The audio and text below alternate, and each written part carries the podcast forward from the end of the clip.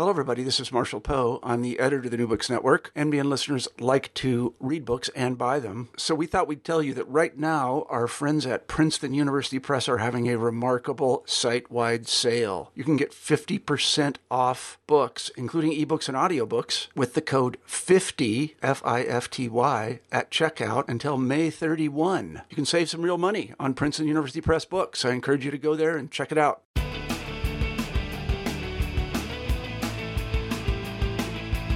Hi, welcome to New Books in Sports. My name is Keith Rathbone, coming to you from Macquarie Uni, where I'm a lecturer.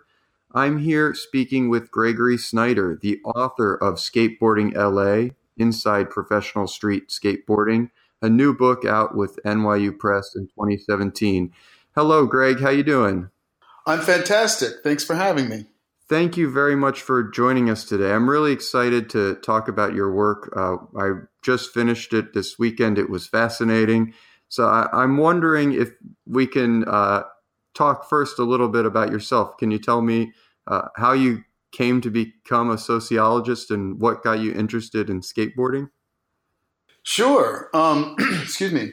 So I was born in Germany in 1968 on an army base, and then we lived in upstate New York. And I went to undergrad at the University of Wisconsin, and then came to New York City um, in 1992 for graduate school.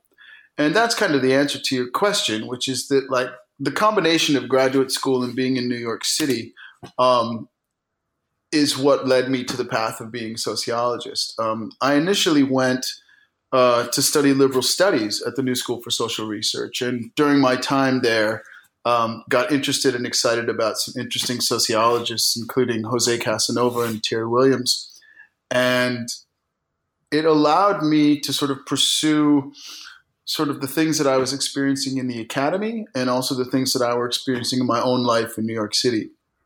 And the way that I got into skateboarding, actually, and I'll just get this out right away. My brother, Aaron Snyder, who's my youngest brother, I have two brothers. One's Brian and one's Aaron. Aaron's eight years younger than me. And when I left for college, Aaron was like nine, ten years old. And he had just started to get crazy into skateboarding. And he eventually became a professional skateboarder. And as a result of that, I was always following the career of my younger brother. So I actually started uh, the first thing I ever wrote about skateboarding was in 1996 when Aaron was filming uh, for a video part called Fulfill the Dream when he was on Shorty's. So that was the the the sort of initial entry into skateboarding. So I always kind of knew that I had this thing in my back pocket that I could call on my brother to access that subculture. Um, But actually, I started writing about graffiti before I started writing about skateboarding. And I was writing about graffiti because I was living in New York City and it, I was inspired by it. And my graffiti research was my dissertation. And then um, I started the skateboard book in 2008 formally. And it's strange because even though I had started thinking about it, you know, in like 96 or whenever, I mean, when I when it came time to really be like, okay, I'm working on this skateboard book, all of a sudden I didn't know anything. You know, like when you put your own knowledge to the, yeah, when you put your own knowledge to the test, it was like, oh my goodness, you know, I, I know. I mean, I still don't know anything. I mean, I, I know a lot more than people who don't skateboard, but still, it's it's very daunting. Yeah, I was uh, fascinated by this connection that you had with your brother and how how much we hear of his voice in particular. You actually wrote at one point in your book, I think in the coda, that in some ways this is a, a project that emerged out of both of your experiences, which I think is um, really great. I wish my brother and I had maybe uh, a project that we could work on together. But you you don't just can I com- your, can I can I yeah, comment yeah. on that for a second? Yeah, go ahead. Yeah, of course. So first of all, it, yes, I mean I'm so incredibly lucky, and it was so incredibly special to work with my brother on this project. But the the idea to make to give him uh, um, a larger presence, especially in terms of his voice. Uh, I stole that from two places. I don't know if you're familiar with Mitch Duneier's book Sidewalk. Okay, well, Mitch is a, a longtime friend and colleague, and, and Mitch wrote a great book called Sidewalk. It's about homelessness in New York City. And his key informant is a guy named um, Hassan. And Hassan writes an afterword in the book, and he's like really reflexive and talking about what it's like to be the subject of a study. And I always thought that was fantastic and that I was going to do that someday. And then I read Keith Richards' book, Life. And as Keith Richards would be rolling along, he would just be like, Oh, we had this great time with uh, Ziggy Modeliste, but I'll let him explain it. And then he would get his friends to write. And so I was just kind of like, I think I can combine those two bits of thievery and, you know, get my brother to become a writer. He's a great writer. He's just one of those people who's like talented at writing, so they never work on it. So that was my idea for that. I, I found that it totally worked in the book. I, I, uh, I, I want to come back to this in just a second uh, because I was fascinated by some of the methods that you use. But I think for some of our listeners who haven't read the book, it might be um, important to start off by just having you tell us a little bit about what street skateboarding was, because while I, I'd seen skateboarding on television and was somewhat familiar with uh, some of the skateboarding terminology that you used, I really learned that street skateboarding is something very particular. So I'd love if you could talk a little bit about just what street skateboarding is. Sure. So, first of all, street skateboarding is a bit of a misnomer, meaning it doesn't technically take place in the streets. It takes place on urban obstacles throughout the built environment. And street skateboarding emerged out of, uh, if I can back up, you know, there's the history of bowl skating or swimming in empty swimming pools, and then people skated on ramps, vert ramps, you know, Tony Hawk, that kind of thing. And the thing about that type of skateboarding, while unbelievably exciting, it's also very you know it's it's specific to one locale. You have to be at the ramp. So in the late 80s, early 90s, there's sort of this democratizing influence where skaters who didn't have access to ramps began to skate on and reinterpret, creatively reinterpret, excuse me, creatively reinterpret urban obstacles in which to perform tricks. And very early on, they performed sort of basic tricks on curbs and whatnot. But nowadays, street skateboarding um, and for at least the past 25 years has been the most popular form of skateboarding in the world in part because it can be done anywhere in any city but also because it is a sort of an act of urban exploration at the same time that it is a uh, a way of practicing the discipline of skateboarding. So street skateboarding occurs on handrails and downstairs and on benches and ledges, and it's um, I like to say that skateboarders view the city through a creative prism in which they're looking at urban architecture um, as a possibility, as a way to find uh, a, a, new way to use something or somehow to uh, perform a trick on it. And there are specific sets of tricks that people perform.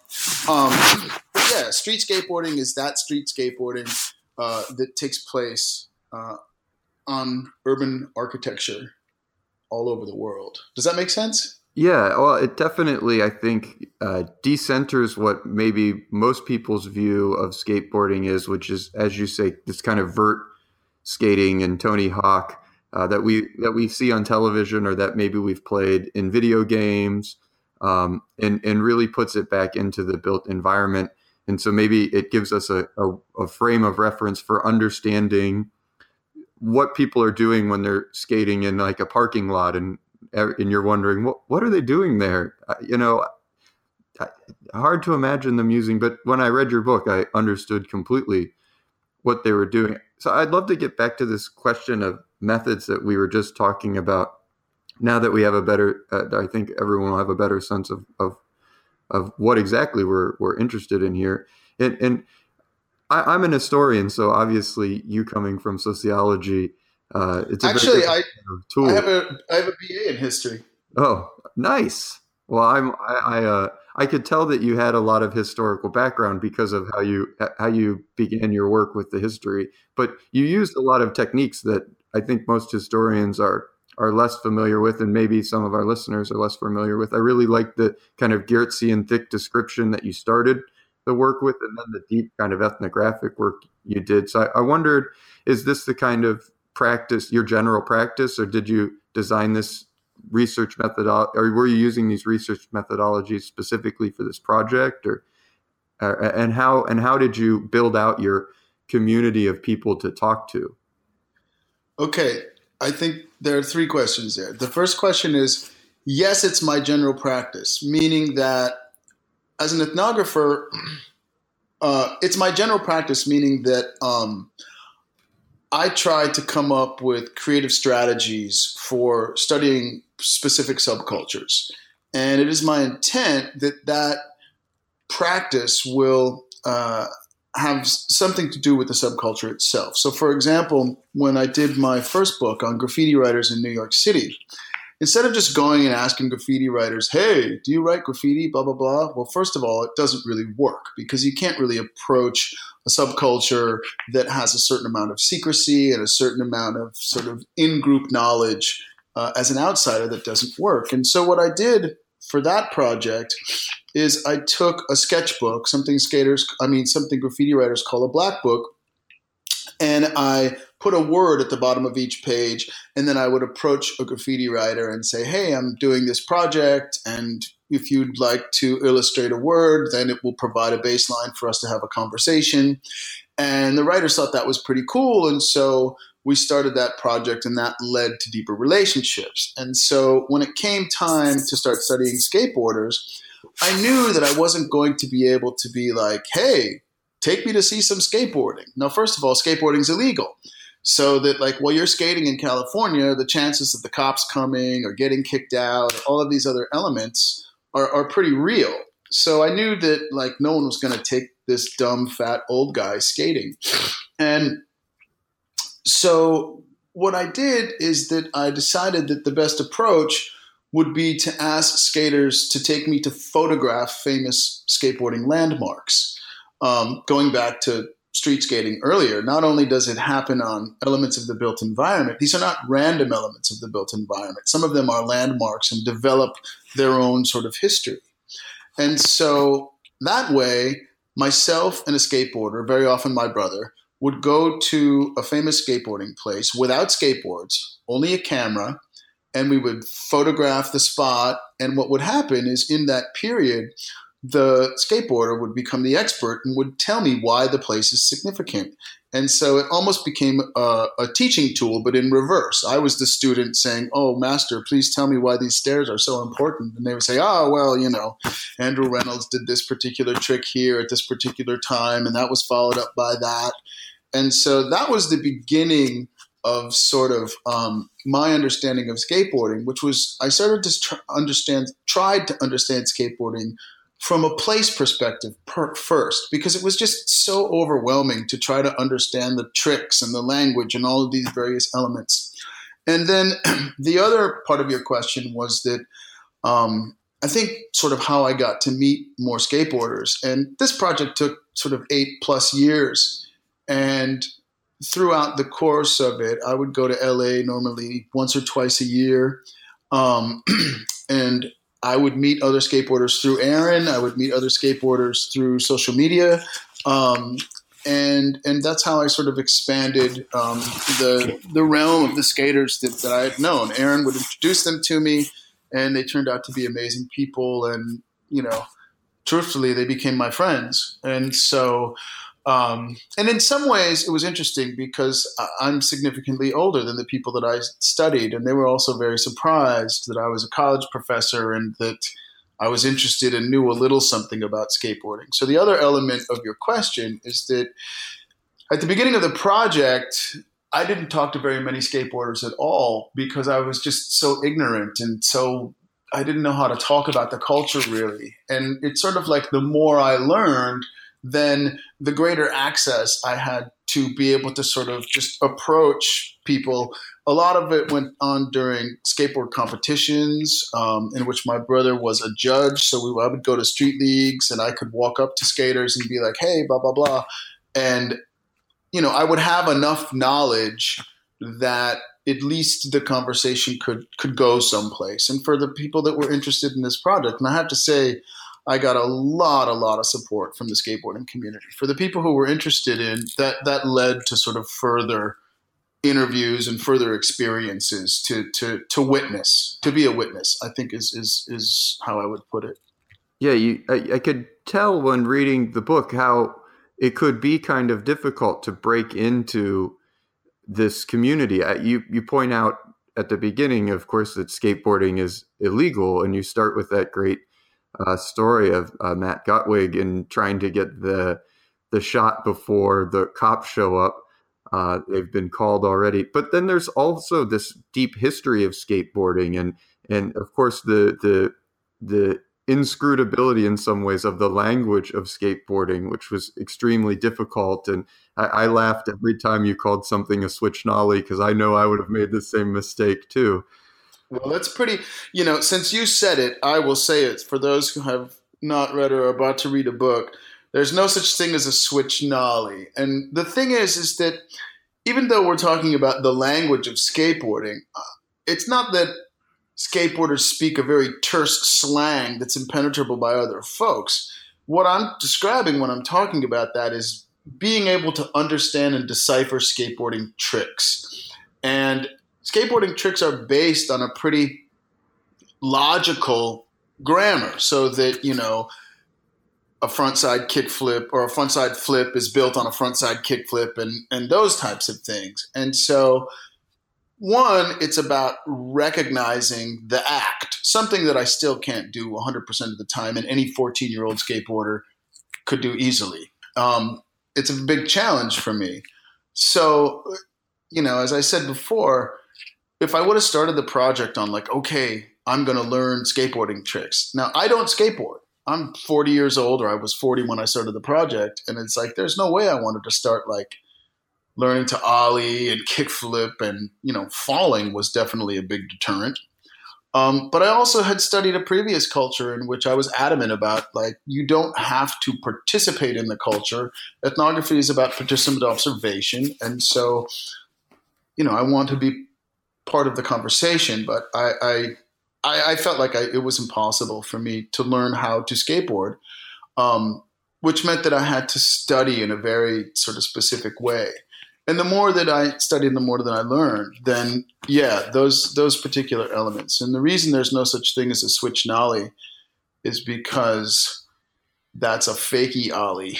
the rider is going backwards, and it appears that they're going forward switch, but that's incorrect. They're going backwards, and so it is. Uh, it's sort of an inside joke amongst skaters. Uh, you know, if anyone says switch nollie, it's clear that they're not part of the subculture or they're dumb. And yes, I've made that mistake a few times. But every people were nice, but still. well, I think there's a lot. I mean, there's a surprising amount of skating lingo that's entered into the mainstream, and and it can give a sense for the first time reader of your book that I understand something, and then when I'm reading deeper, I'm like, well, maybe I don't. I don't get it entirely, and I, I wondered if you could tell us a little bit more about this which I think is uh, kind of one of the cores of street skating from my interpretation of your work, which is this ethos of progression. Yes. Which I found so interesting. Okay, well, uh, progression, you know, there were a lot of similarities in, in the world of skateboarding to the world of academia. And just how, the same way that none of us would ever attempt to write an unoriginal article or an unoriginal article would never find publication. The same thing in skateboarding. And so the ethos of progression is the idea that skateboarders are constantly trying to improve. And not only are they trying to improve in terms of the tricks that they're doing. So, you know, you can imagine a range of tricks, you know, not on a tight continuum or a tight degree of difficulty, but, you know, a, a, a, a spectrum of degree of difficulty. You know, for some people, you know, switch flips are harder than nollie flips or whatever. But in general, you know, there's a progression of tricks of difficulty. So you'd start with a simple ollie, which is just popping the board in the air. And then the next thing might I first of all, I say just popping the board in the air. It's absolutely impossible. It's a work of magic. There's no chance in my lifetime that I'll be able to ollie any more than like three millimeters. So you know, when I say the simple ollie, understand that I'm speaking within the context of knowledge. It's like, you know, you're talking about a bunch of mathematicians and you're like, well, the simple formula. You're like, no, okay. That so to be clear, yes, you go from an ollie to a kickflip to maybe um, a frontside flip or or a 360 flip. And so there's always a harder trick you can do on a more difficult and dangerous obstacle. Um, so you can take existing obstacles. So I've been talking about um, stairs in the 19 minutes we've been chatting. Um, there's a really special set of stairs called the Hollywood 16, which is in Hollywood, California, in Los Angeles. And it's called the 16 because there are 16 stairs. And that's big for your listeners. It's about eight feet or so high and there's also a hand railing that goes along those stairs. And so tricks are done down that set of stairs. And for the most part, any person that goes there is attempting to do an original, more difficult that's been done before trick. So, one of the ways that skateboarders talk about this, and this is part of the language that's not really trick related, and that's um, the terminology NBD, never been done. And so progression is about going to a special spot and attempting an NBD, something that no one's ever been done before. Um, and so, I mean, lately the speed with which skaters have been progressing, especially because with social media, they can disseminate, you know, their activities so quickly and so pervasively. Um, someone did a laser, or who was that? Uh, Dashawn Jordan did a laser flip down the Hollywood 16, which if I describe in my book a 360 flip, which is basically spinning the board 360 degrees on the X and Y axis at the same time, a laser flip is doing it the opposite way and with your heel. So it's it's it's, it's yeah, you, you, that's progression. You're like what? While while flying down 60 yes, steps and, and, in the and, air. And, and and let me tell you, it's not no progressive or no NBD as it were happens on first try, except of course for Jamie Foy's crooked grind down the El Toro. But most of the time, these young people are landing on concrete, rolling, getting back up and doing it again. And that's the most amazing thing on two levels. One is that, like, the amount of dedication it takes to land on the concrete and get up and try again. But also, like, skateboarders don't skate outside of themselves. They don't normally attempt things that they think they can't do. And they also have, you know, if you're going to skate a three, you know, a 16 stair, you've done three, you've done 10, you've all done all these different things during your life. You know, you learn that falling, you learn those things. So, you know, I talk about it in the book. There's this one trick that Andrew Reynolds did, which is called a varial heel flip. Uh, I hope I'm getting that right and I watched a video of it. It took him 75 tries. That means he fell 74 times. like, oh. So it's it's pretty incredible. Yeah, I I uh, uh, thinking of just a word that's entered the mainstream from skating maybe is gnarly. Yeah, you know? that is definitely that is Reading, definitely gnarly.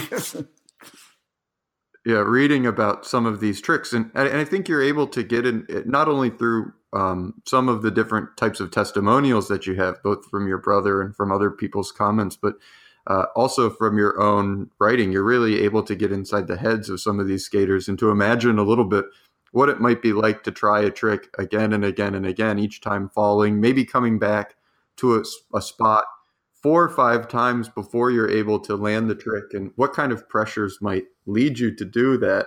Uh, it's just a, an an incredible thing. But it strikes me that you know, ABD, NBD, so already been done, never been done.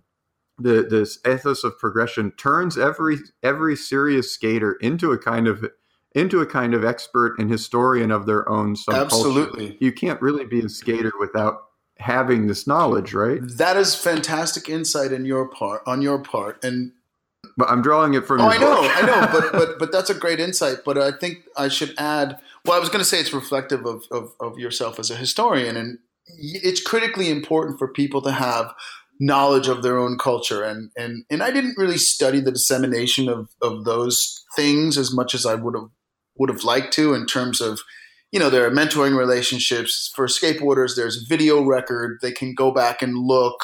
They can study. But it's also the case that the filmers, the documenters, the and the photographers, the filmers and the photographers are also oftentimes the the the carriers of this subcultural knowledge. So even if, if the skater, you know, you might have a young up and coming skater who's going to be like, oh, I'm going to do this at this particular spot. And the filmer would be like, yeah. And then you'd be just like so and so who did that, you know, 10 years ago or something like that.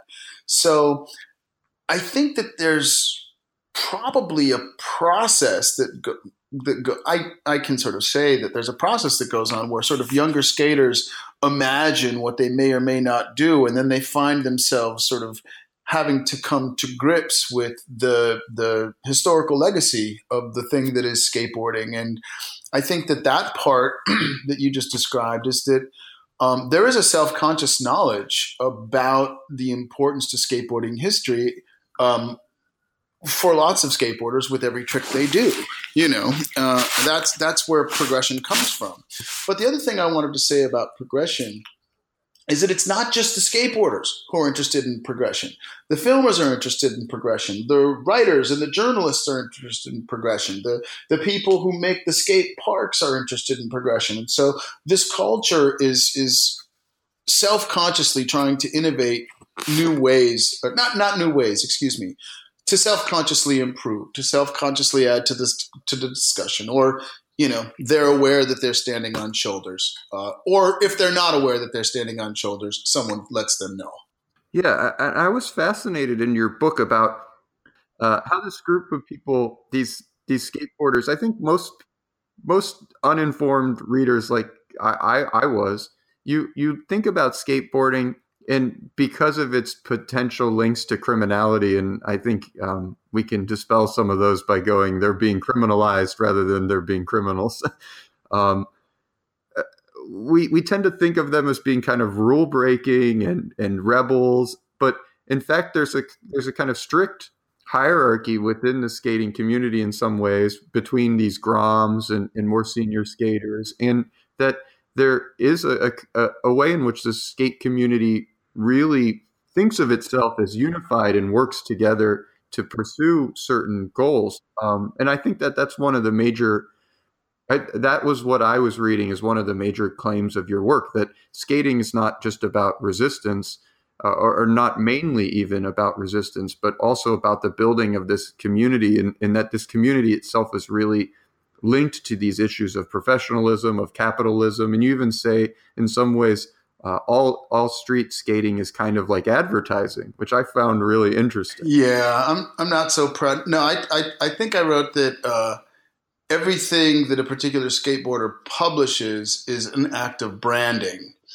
And right, and, and, similar, and, similar, yeah, yeah, and and I feel a little dirty when I say that, and I think that the, the skaters themselves also, you know, um, know that I'm saying that uh, somewhat tongue in cheek, but going back to your last question, there, there's a lot there in the idea of resistance. And so my first book, Graffiti Lives, was on graffiti writers. And I'm an ethnographer. And as I started to, to delve into the theoretical components of what it meant to study a subculture, I, uh, I came up against the Birmingham School, which, for folks that don't know, uh, it, yeah, you'll have to explain that because okay. I think probably many of our listeners don't who aren't sociologists won't know what you're talking about. Well, yeah. So, so, so quickly in 1974 in Birmingham, England, a group of scholars who generally have come to be known as the Birmingham School, um, guys like Stuart Hall and Tony Jefferson and Brian Roberts and Paul Willis to a certain degree, they established a Center for Contemporary Cultural Studies. And this was sort of a, a an attempt to study working class subcultures uh, from sort of a Marxist semiotic bent, and that doesn't that part doesn't have to matter to to general listeners. What what they, you should understand is that their conclusion. Oh, I should say that they studied uh, Teddy Boys, who we would sort of understand as rockabilly folks. They studied punk. They studied mods. Um, and their conclusion was that these working class folks engaged in spectacular acts of symbolic resistance.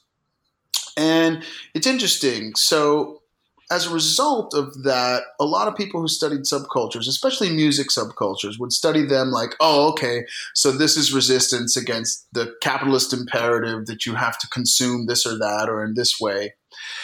And I just found that even though the culture that I was working in, graffiti was obviously resistant in some form, uh, for the pers- from the perspective of the people that did it, they didn't see what they did as resistance. So uh, there's a line in the famous book by Stuart Hall and Tony Jefferson. And oh, I should say that while I critique the Birmingham School a lot, Tony Jefferson is a dear, dear friend of mine. And uh, I met him, you know, all, right before the book came out, and essentially was like, asked for his blessing, Don, Don Tony, and uh, no, we turned out having a ball. Yeah, when we still hang out and look at music and study subcultures together. But um, there's a line in that book that says that symbolic resistance can't alter the structural um, the structural impositions of working class life. They say there is no subculture career, and I was like, I think there is.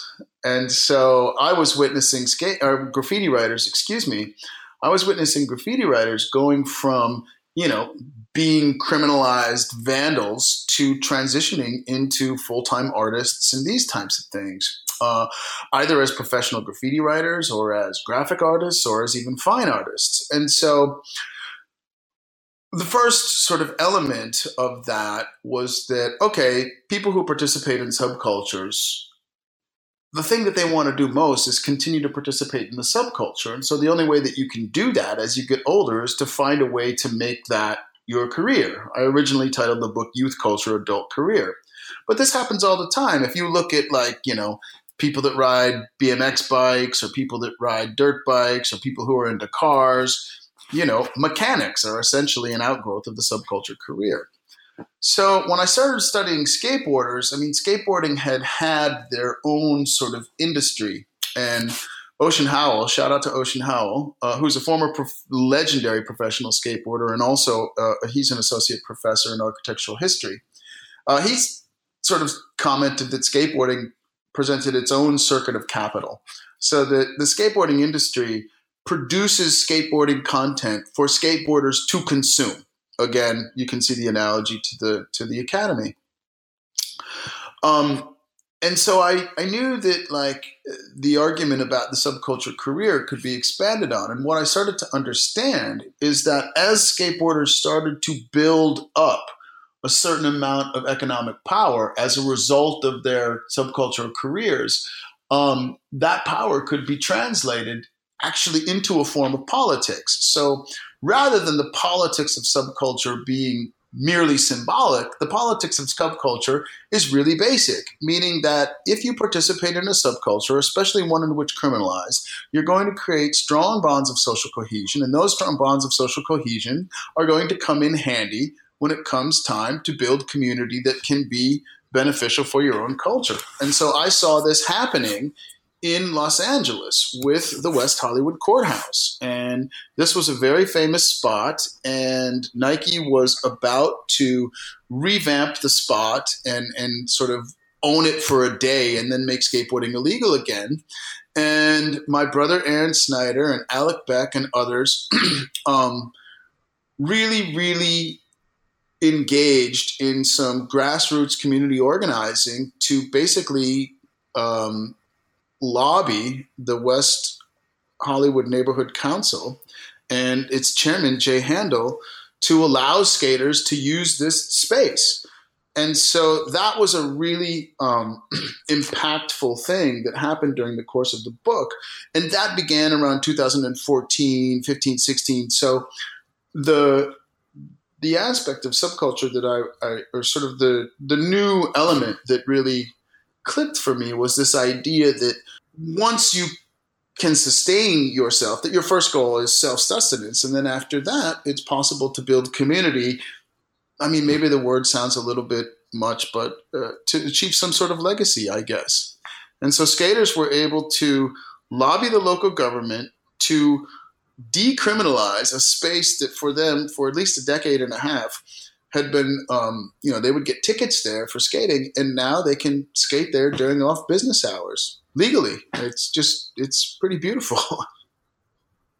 Yeah, the story of the West LA courthouse, as, as you tell it, I think is really a, a fascinating account of how you can have this subculture that can generate its own kind of activism and in skating sub- subculture in particular maybe as you as you point out driven by as much as it is by social media was especially able to organize it seemed very quickly I, I know if we tried to get our own academic subculture together in in two or three days that would never happen yeah um you know, I think it goes back a little bit to the hierarchy you were talking about before. I don't mean the hierarchy. I mean the the code of ethics. And so, you know, if the if the biggest names in skateboarding say, "Okay, we're not going to skate this for 30 days." And for those, you know, part of the story is that you know the the skaters successfully lobbied and said, "Hey, listen, we'd like to have this back." You know, and the the neighborhood council came back and was like, "Listen, it's going to take us some time," and so it took it, it took you know thirty plus days to get this all worked out. But during that entire time, nobody skated it. So you know it had been given a complete makeover, repainted, iron or you know metal ledges put in, all of this, and it just laid there dormant without a single skateboarder. And I think that that and I wasn't the only one to say this. Alec Beck, who was one of the uh, main spokespeople um, for the skaters, I mean, for him, that was also one of the most impressive parts. They said, "Hey, nobody skated, and nobody did," and so I think that it's it's an important. I don't want to overstate it, but to me, it was a it was a powerful show of strength. Um, but I mean, sadly, it hasn't generated all that much activist momentum, what it generated was um, skating momentum, which is that as soon as the courthouse was open, for example, um, Nick Tucker, one of my colleagues, uh, and, and um, excuse me, one of my contacts and one of my friends, um, you know, he was able to to perform four never been done before tricks for his you know video part so without harassment. And so you know it pushes the culture that way. And i guess you know if another set of circumstances come up um, skateboarders will be ready to, to to hopefully take that opportunity but i know that there are a bunch of folks trying to think about other spaces that they might try to reclaim another thing that kind of struck me is as um, maybe unique about skate the skating subculture is how much of it is still controlled by skaters. I think when when you're talking about Birmingham School, part of the part of the I think what you were trying to attack is this idea that that ultimately these subcultures are self-defeating because as soon as they generate, they become capitalized or commercialized and then undermined as, as commodities, right?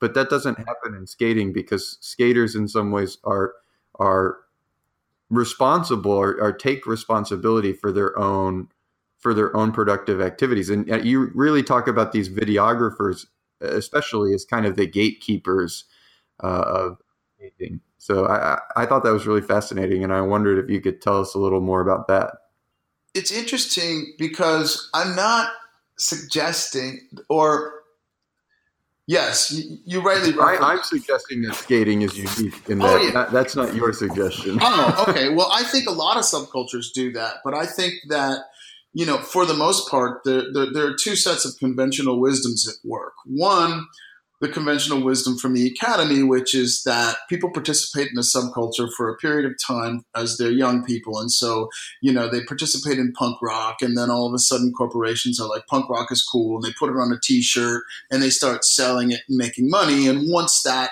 once that has happened, you've been co opted. And so your symbolic resistance is no longer resisting, right? Okay, well, punk rock still exists and for many people, the experience of having their own imagery, symbolism codes co opted has actually put them closer together. There's a good book by a guy named Dylan Clark where he talks about uh, the death of punk rock actually is the birth of punk rock, meaning that, like, you know, punk kids all over the world fully understand that the thing that they create is cool. And so they're constantly in this negotiation between you know the things that are becoming part of sort of corporate culture. And skateboarding has you know even from the time that i began studying it in the eight years that i was studying it like this question this negotiation between like um skateboarders call it core versus corporate. So core would be sort of the hardcore skaters and corporate would be you know nike. So Nike sponsors over 30 skateboarders and some of the, you know, the biggest skateboarders in the world. Um, but I'm going to say all of the board companies. All of the board companies are owned by skaters, either current or former skateboarders. And so what happens is that you have this sort of two tiered level, like this constant negotiation, right? So it's like, I'll ride for Mountain Dew but I'm also, you know, riding for primitive skateboards and diamond shoes, right? Primitive and diamond being both sort of core skateboard companies. And yes, you also get sponsorship by Mountain Dew because you need the extra money. I mean, not extra, I mean, you need the money to survive. And so, you know, I'm a little, I'm a lot uh, hesitant to sort of think about the ways in something the ways in which something especially something that young people do is either completely co-opted or completely resistance i find that that binary is very is very reductionist in terms of trying to understand how subculture works you know? Um, subculture is very much i mean skateboarding is very much co-opted. I mean like i can can't walk down a new york city street without seeing kids wear vans or thrasher t-shirts at the same time, and those kids never skateboard, but at the same time, um, there are skateboarders that can make good careers for themselves and be very well respected and and never mess with any of the larger you know corporations. So rather than sort of this you know it's not like a, a, a flat out resistance model. Uh, you know it's not like resistance or co-optation as much as it's like you know, where's this negotiation? What can I live with? Each particular skateboarder is going to have to deal with their own set of opportunities and, and, and, and, and what it is that they want to do, uh, especially if they want to survive. Yeah, I, I think you really get into that actually with Nick uh, Turner's Tucker. Or Tucker, I'm sorry. Um, his uh, his attempts to become a pro uh, skater and and the difficulties in becoming pro and the, the sacrifices that skaters need to make to become pro and and the the I don't want to say use the word compromises, um, but maybe the the the nuanced uh, processes of of, of uh, how professionalism actually happens. Because of course everyone wants a board contract, but you you mentioned that some sometimes even a board contract really isn't enough to survive. So you have to seek out different opportunities, different branding opportunities? Well, there's two elements there. First of all, I want to say shout out to Nick Tucker. Uh, his signature shoe just came out about two months ago uh, for Diamond Supply. Um, I don't know that many of our listeners are in the market for skateboard shoes, but uh, you should go buy them and help Nick out. No, I'm kidding if you are in the market for those shoes, you should check these out. Yes, highly recommend. Yes, he was nice enough to send me a pair, and they're. I cannot imagine what. I mean, I love sneakers, so I'm a knucklehead. So I mean, putting on a pair of sneakers with my own name on it. I mean, it was fun enough to put on a pair of sneakers with my friend's name on it. Couldn't imagine. So, um, remind me where we were.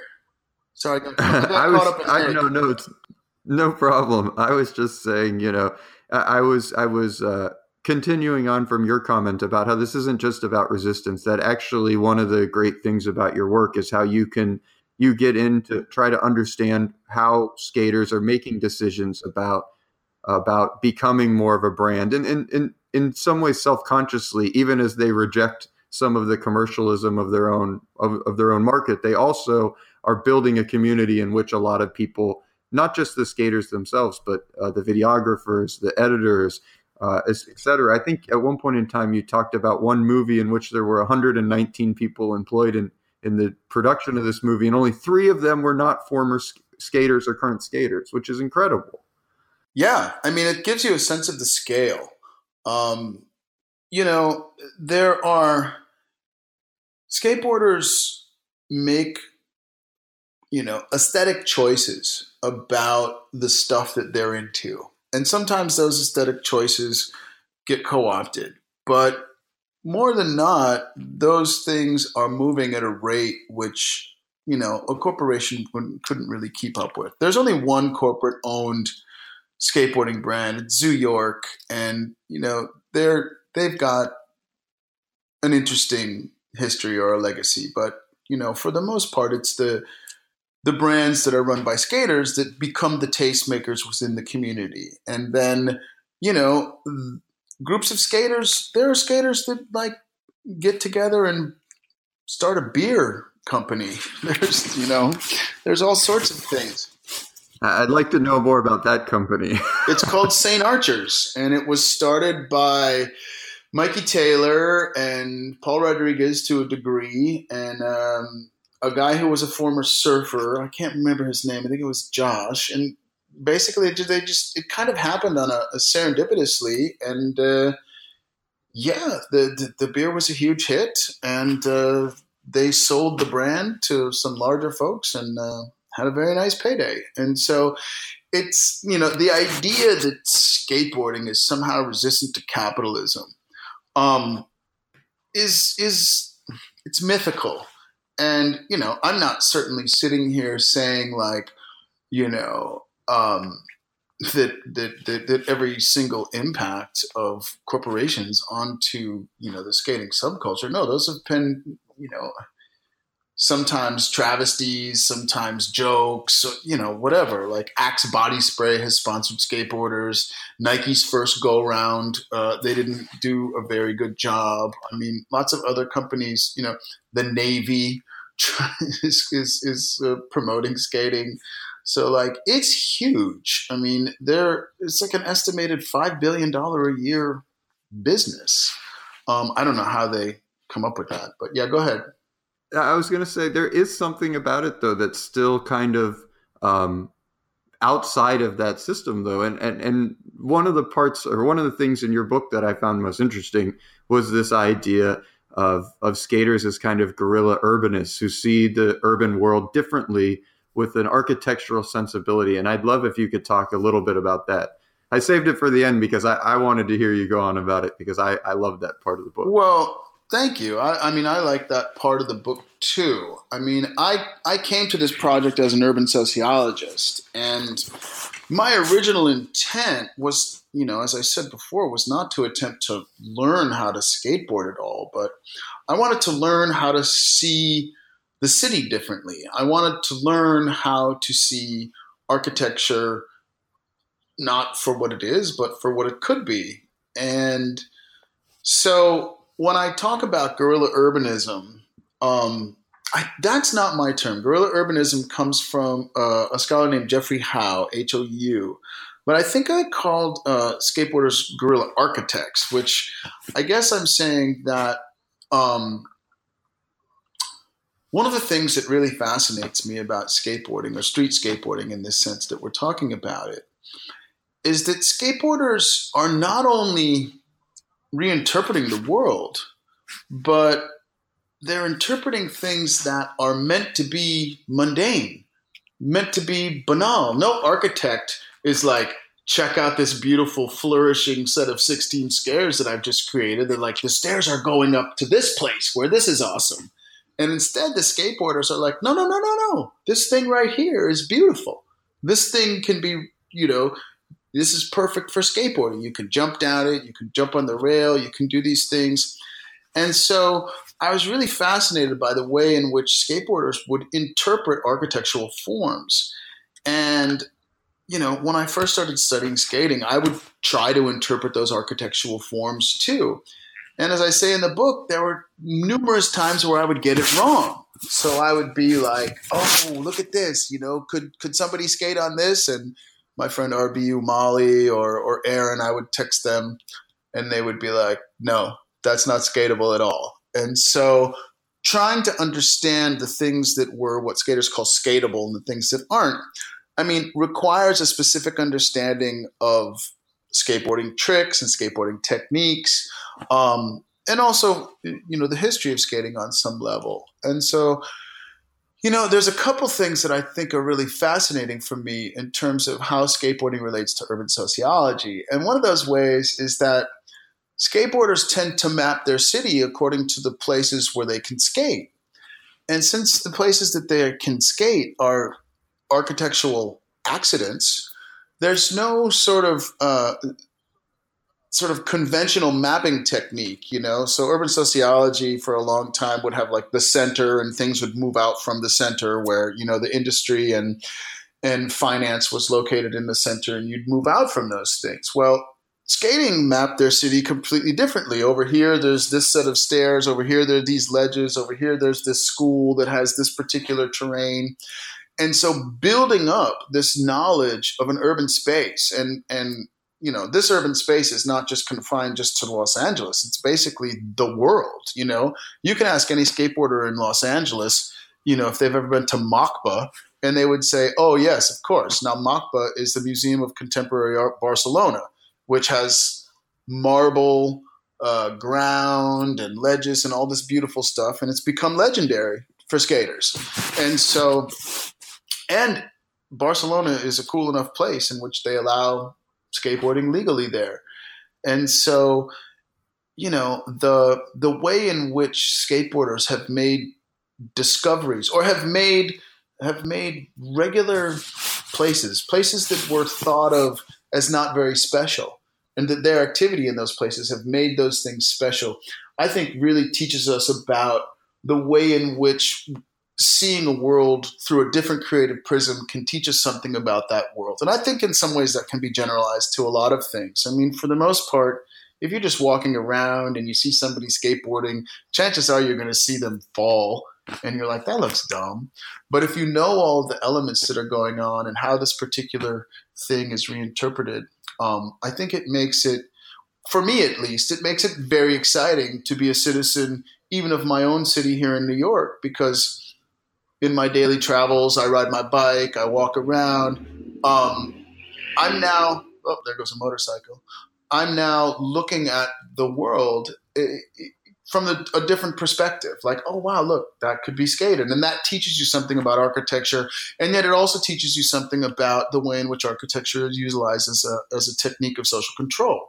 Because skateboarding is clearly saying, even though you say we can't do this here, or let's give it a try and basically see how long it takes for someone to say that you can't do that here.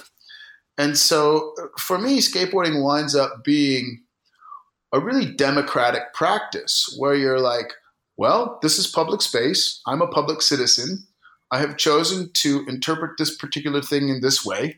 And I'm going to enact uh, uh, my creativity and my courage and my skill set on this particular form of architecture.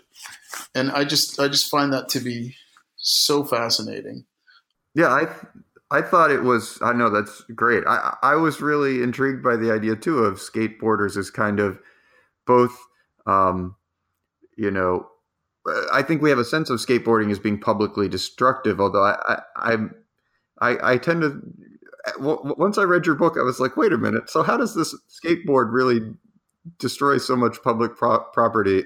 uh, but well, that's exaggerated. I mean, it does destroy it on some level, but I mean, you know, how many times walking up the stairs and with the handrail do people, you know, those things are made right, pretty that's well. That's what I was thinking. so, and then and then I'm reading your book and I'm like, well, in a lot of cases, skateboarders are actively, creatively reconstituting our public spaces by removing some of these obstacles that don't allow people to sit or spend time in them, or fixing them even using Bondo to to resurface uh, and to recreate smooth public spaces that people might want to spend time in.